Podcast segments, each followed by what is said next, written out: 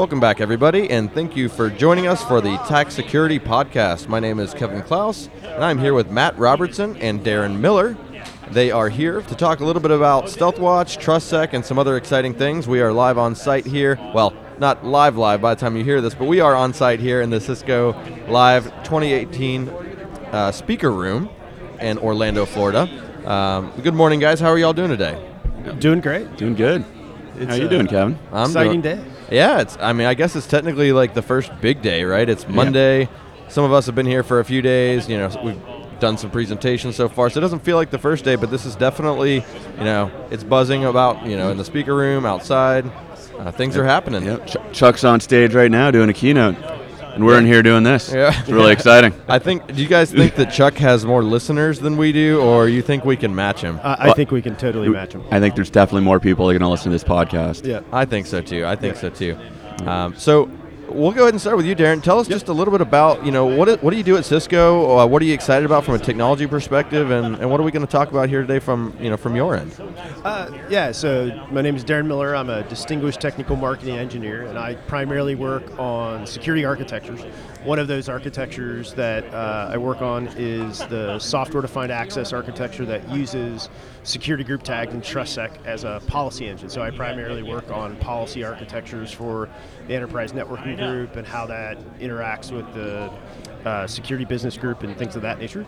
And one of the people I work with on a consistent basis is Matt Robertson, uh, who now can introduce himself. Yeah. Yeah. So thanks, Darren. Yeah. Uh, so a little little less distinguished Yeah. than Darren. Um, It's the gray hair. yeah. Yeah. Uh, Matt Robertson. I am a technical marketing engineer for the security analytics products line. That's uh, StealthWatch, ETA, cognitive analytics. Um, all of our fun stuff for Very cool. detecting advanced threats through analytics. Yeah, so we, we just recorded another episode here at Cisco Live with Aaron Wolland. I'm not sure if you guys work much with Aaron Yep. Wolland. Oh, yeah. okay. Absolutely. I figured I figured you know him. Uh, we did talk about a little bit about ETA, encrypted threat uh, traffic analytics, um, and uh, but we didn't go into much detail. So can you guys just talk to us a little bit about what is ETA and why why do customers need it in their network? Uh, well, so the uh, the thing is, the internet is going dark. Uh, the uh, show floor here today. Well, I haven't checked the uh, traffic on the show floor yet today. Yesterday we had 76% to uh, 24% ratio of HTTPS to HTTP. Um, it's actually lower than the last several trade shows we've been at. So Cisco Live. Uh, in uh, Barcelona, we saw about 82% to uh, 18%. Uh, Mobile World Congress, it was 86% to 14% ratio. Uh, the, the the reality is that uh, the networks are encrypted, and it's and tra- and threats are actually happening on those environments. And we need to be able to detect threats inside of encrypted traffic, and it is it's not really scalable to de- decrypt do inline decryption on everything, and that's what the ETA solution was designed to. How do we detect threats without decrypting traffic? Now, why why is it such a problem for us to try to just decrypt the traffic? I mean, what, what are there some pitfalls there? What what what's what are you hearing in the field that is making people not want to go that route? You gotta you have to man in the middle everything. It's it's expensive. It's processing intensive. It introduces delay. Um, it mostly it's expense more than anything else. Yeah, it's like if you sure. wanted to man in the middle all of the internet or all of your outbound traffic inside of an organization, that's going to be very expensive. Now, as a, as a vendor that sells inline decryption, we would be very happy for you to buy all of that, but your wallet would not be. So we, we, we've created another solution to basically help you scale uh, scale that detections and scale uh, scale your security into the network. So And one of the big problems that can happen is if you do the inline decryption improperly, you get a very poor user experience, right? And so the users will actively find ways around a poor user experience. And so um, in many instances, uh, customers are deciding not to decrypt, not for any technical reason, but because of the user experience, because you have to have the trusted cert of the inline encrypt, decryptor, all of those things. So, you know, just generally, you know, it, it it becomes problematic either from a technical perspective, all the processing you have to do, or from a you know po- politics for the internal org uh, driving user behavior. And then even from a technical standpoint, with TLS 1.3, a lot of the man-in-the-middle approaches that have been used in the past for inline decryption are now infeasible. And so the internet is at a point where you are at, like privacy and security are, are integral into that network. And in order for us to actually detect and manage threats in the environment, decryption isn't necessarily an option anymore. We need to be able to work in encrypted environments and deliver security. Yeah, and, and decryption it really always has been sort of a cat and mouse game, as you, Yep. as you mentioned. TLS 1.3, you know, they come up with master secret key that you can use, and and so we're always every time they have any sort of changes to TLS or, or Google's QUIC Protocol, right? It's, it's always something we have to, we as a vendor, anyone who wants to do decryption Right. has to then catch up, right? So it's it's never smooth, like you mentioned. You're going to have hiccups. You're going to have users having to click through security issues in their browser, which you'd never want, right? Um, what about from a not necessarily a technical perspective, but compliance, right? Isn't that isn't that an issue that people run into sometimes when they're trying to decrypt traffic? What if you know what if I'm a user at, at an enterprise and I'm going to WellsFargo.com or something like that? Um, do you see much pushback from customers there or concern about compliance issues?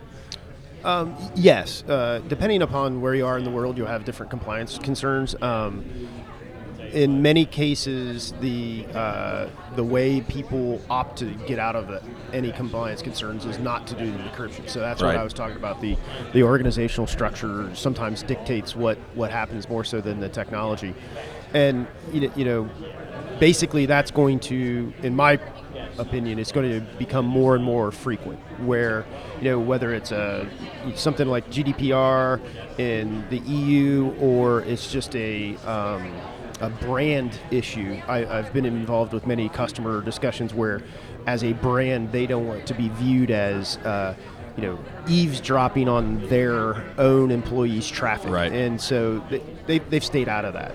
Um, and that you know brings up the the problem that ETA is trying to solve, which is you know there's going to be good and bad actors using those encrypted tunnels. How can you figure out who's the known, or who's the good actor and who's the bad actor? Okay, so yeah, so let's pivot to that. Um, great segue. What is it about ETA, right? We, we've already explained the, all the challenges, right? That you don't really want to decrypt everything. There's obvious, you know, big problems from a technical, from a cli- compliance perspective. What is it about ETA that allows us to do it a bit better? Yeah, So the ETA solution, uh, or encrypted traffic analytics solution, really revolves around three components. Uh, the first is we've got a lot of enhancements to the route switch line to enhance NetFlow to carry markers that our research have found have been very useful uh, in detecting threats without decryption. Um, NetFlow has been around for a long time. We continue to evolve it. And uh, starting last year, is, uh, when we launched the Catalyst 9K line, we've added some new fields to that to NetFlow uh, in particular to actually get uh, more markers that are useful for an analytics standpoint. Yeah, and so the second thing is uh, Cisco Stealth Watch, which is our analytics product, or sorry, it's a collector and aggregator of network telemetry for the purposes of security analytics. Now, is that it sounds collective aggregator of network telemetry. Yeah. That means you are out there just funneling all your network traffic over to some collector analytical uh, well, analytics it- device. actually, not right? not necessarily funneling the traffic, but funneling the metadata related to that traffic. About So- the traffic. So NetFlow Okay. is a really good example of, of a highly efficient logging protocol that logs basically how a device has moved data through it, and it's just metadata about the flows. So StealthWatch collects that from all of the different network devices in your network, aggregates it, puts together a picture of all of the hosts on your environment and what they're doing. Um, and then we use that to basically baseline behavior, understand how that host is operating on the network, any malicious or suspicious activity that it's done, and alarm to that. And then the third component of uh, encrypted traffic analytics is a cloud-hosted analytics engine. So we have it, and it is a multi-layer machine learning engine that's basically profiling your enterprise and the world and how they interact together. So it leverages what we call the global risk map, which is us our attempting to understand what the threats actors out on in the world, as well as how your inter- organization interacts with them. And so bringing all three of these together is what we can refer to the encrypted as the encrypted traffic analytics solution. And the key to it all is, unlike you know decrypting the traffic and then inspecting the contents, it, it's it's taking that metadata of the traffic, and so we're never in line with this solution. We're never actually capturing the actual data that's in the TLS tunnel. We're just observing the data as it's going across the, the network and collecting, you know, aspects of that traffic. And once we do that, then we can start applying these different analytics levels and pick up some very simple things. So you talked about compliance uh, earlier. With just the StealthWatch Enterprise product, you know we can determine and the ETA product, uh, those extra fields, we can very quickly say, oh, I see TLS 1.0 traffic on your network. Um, I see TLS 2.1.2 traffic on your network, and I see 1.3 and there are a couple mandates, PCI being one, as well as some other uh, governmental mandates that are trying to get rid of TLS 1.0.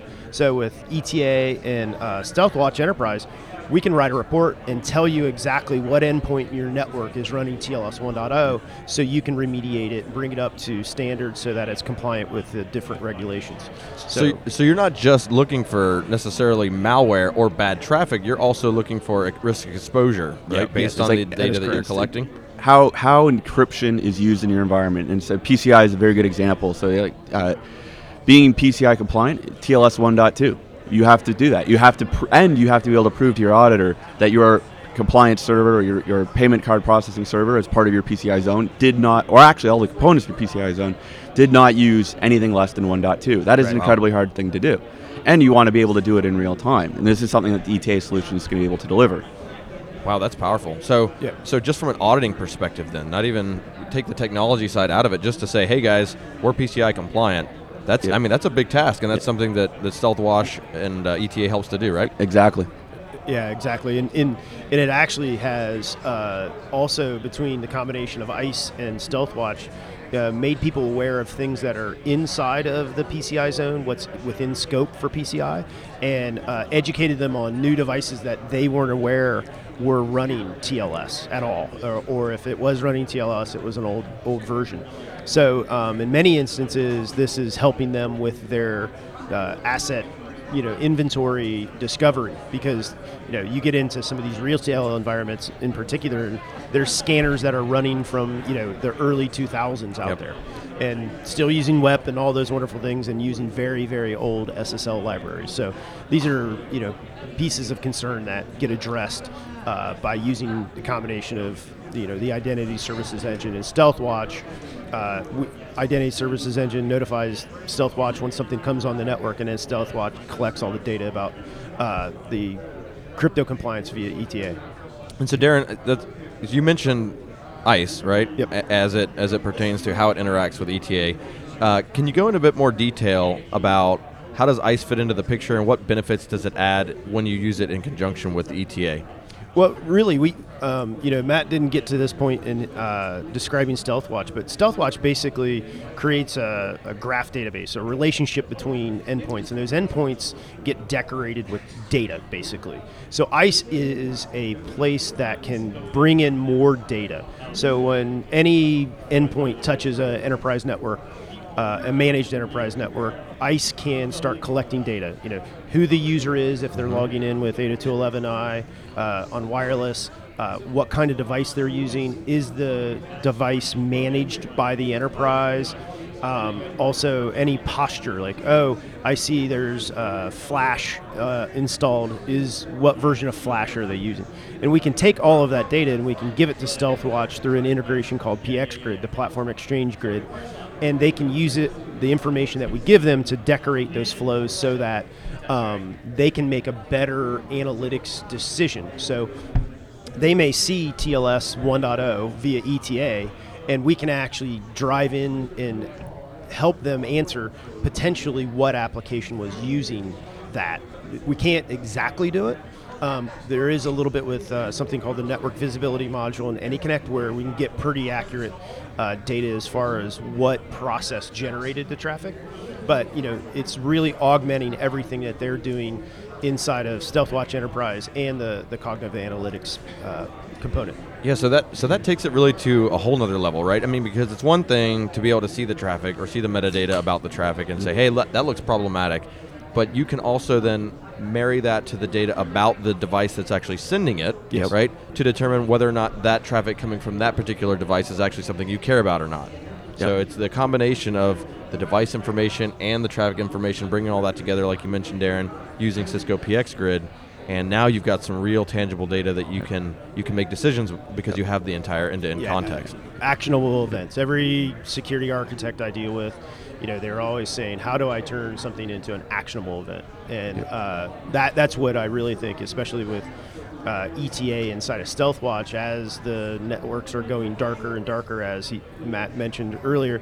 You know, they need more data associated to the flows so that they can take actionable events. You know, Right. uh, uh, you guys should, if you haven't met any of our guys in Cisco IT, they, they can tell you exactly how they turn all of this data into actionable events using StealthWatch and ETA and, and, and ISE. Um, and it's really interesting to hear them talk about it because they're the actual security operators, professionals, uh, and, and what they share typically is really good insights about uh, how to manage the data sets, how to basically run a playbook to when they do uh, see something in their console that's generated by StealthWatch and, and work it all the way back to the, the actual threat if it's an, a real threat and then what to do for remediation. And ISE can help with sort of that remediation if, you know, in the most rudimentary way, we can, uh, in essence, be a big red button with the identity services engine. And, you know, hypothetically, if Matt's Bitcoining, Bitcoin mining. Trying to make a little Do extra a on lot the of it. side, Yeah, right? well- you know, you gotta.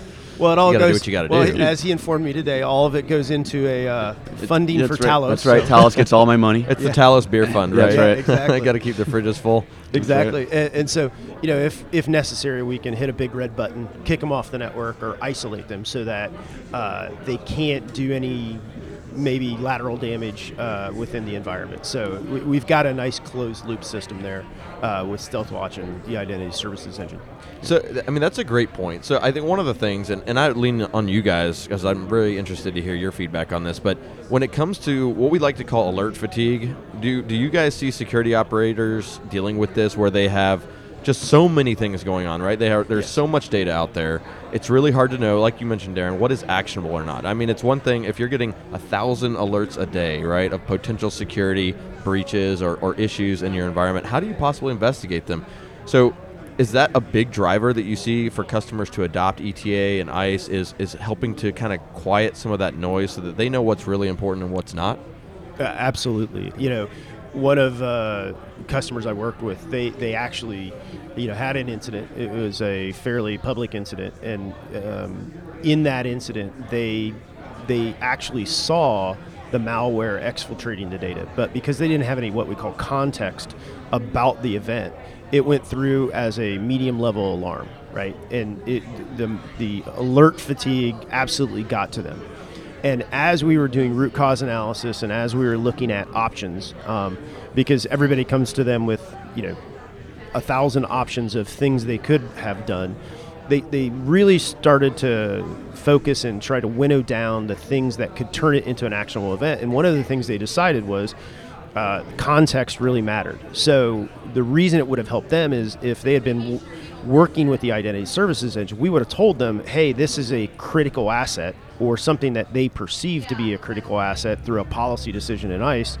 And that would have raised the alert level and it would have been a high alert level. And in they they said that about 85% of their alerts go through with a medium alert level. Wow. And it just becomes untenable. They can't they can't an- analyze that many you know alerts with just something as low as a medium a medium alert level. So being able to raise it, um, have a higher degree of confidence in the the context that's associated to the alert, really makes a big difference. Um, and you know as the, the encrypted traffic happens, you know, the confidence level you have to have in those alerts, you know, to remove the false positives is very important. Matt, y- y- Oh. you've, you've seen it a lot. Yeah, I've, I've spent a lot of time on this problem. So let's just say, like security analytics, right? Okay, we're analyzing the network, we're watching what's happening. You'll get a lot of these medium level alerts, and there'll be something like uh, high traffic or data or data exfiltration, suspect long flow, suspect data loss. And what these, these are these are not descriptors in a business logic sense. They're descriptors of an event. You know, there's no false positives in these events. It's this host moved a lot of data. Period. That's what happened. The business logic is that was a terminal server that exfiltrated a bunch of data. Terminal servers aren't supposed to exfiltrate data. Or you know, this was my PCI server. That that bit that context, that business relevance to the event is what makes a difference to the analyst and actually heightens the relevance of the alert.